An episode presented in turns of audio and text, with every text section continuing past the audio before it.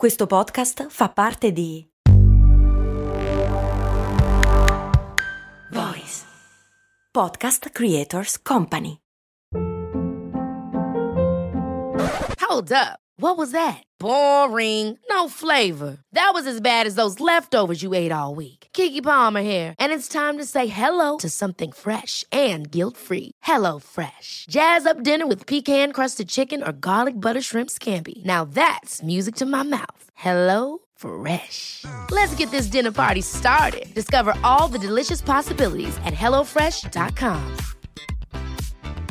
Oggi un tema particolarmente allegro e curiosamente specifico per la versione dark di cose molto umane. Cose molto, cose molto, cose molto morte.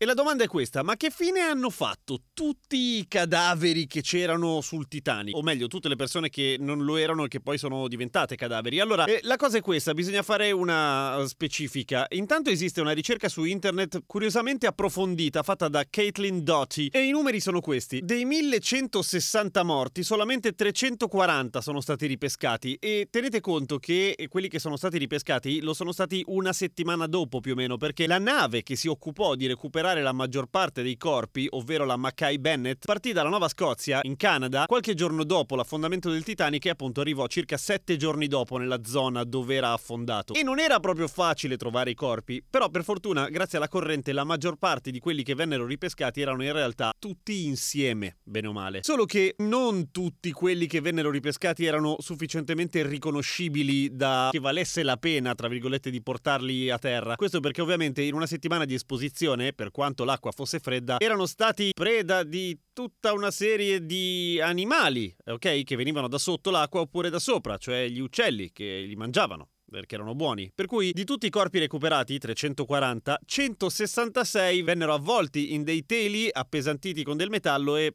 fondamentalmente rituffati giù. Quelli che vennero riportati in Nuova Scozia erano un tantino troppi per metterli in una camera ardente, per cui vennero stoccati per il riconoscimento all'interno di una pista di curling, che effettivamente è fresca perché è di ghiaccio. Ne vennero seppelliti in Nuova Scozia e sono ancora lì nel cimitero 150, di cui la metà però sono rimasti non riconosciuti, cioè nessuno sa chi siano e nessuno mai ne reclamò la scomparsa. Che triste, no? Beh, qualcuno avrà dato per scontato che era andata così.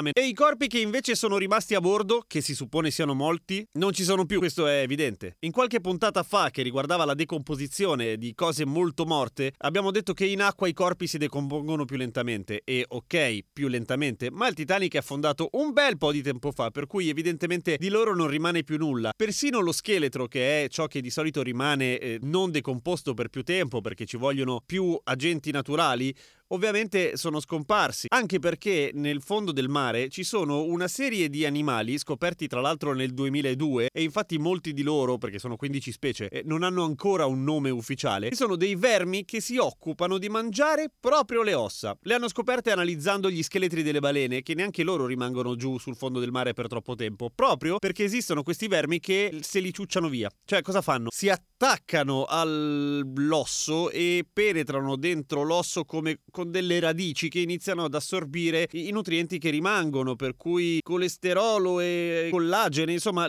alla fine disgregano l'osso finché non rimane praticamente più nulla. Ma anche ammettendo che ci fosse un corpo nascosto da qualche parte in una stanza abbastanza stanza abbastanza una stanza chiusa al resto degli agenti, no, comunque è passato troppo tempo, non c'è più nulla, per cui tutti quelli che negli anni si sono prodigati per considerare il Titanic come una sorta di sacrario, una sorta di tomba collettiva, non ha tanto senso, nel senso che quei corpi ormai fanno parte del fondale, anche a livello proprio di composizione minerale, ok? Non ci sono più. Uno dei maggiori esperti che ha esplorato per più di 30 volte il relitto del Titanic è curiosamente il regista James Cameron, che ha la grossa passione delle immersioni col batiscafo e ha anche i soldi per farlo, perché non è proprio un hobby da domenica, insomma, per stare con gli amici. E lui dice che scendendo più di 30 volte e osservando quindi da vicino il relitto, non ha mai trovato niente che assomigliasse a un resto umano, salvo naturalmente vestiti, scarpe e altro tipo di accessori, ma con niente di biologico dentro, almeno visibile, che non sia ormai una poltiglia uguale al resto del fondo marino. Buon weekend! E a domani con cose molto umane e a sabato prossimo con cose molto morte.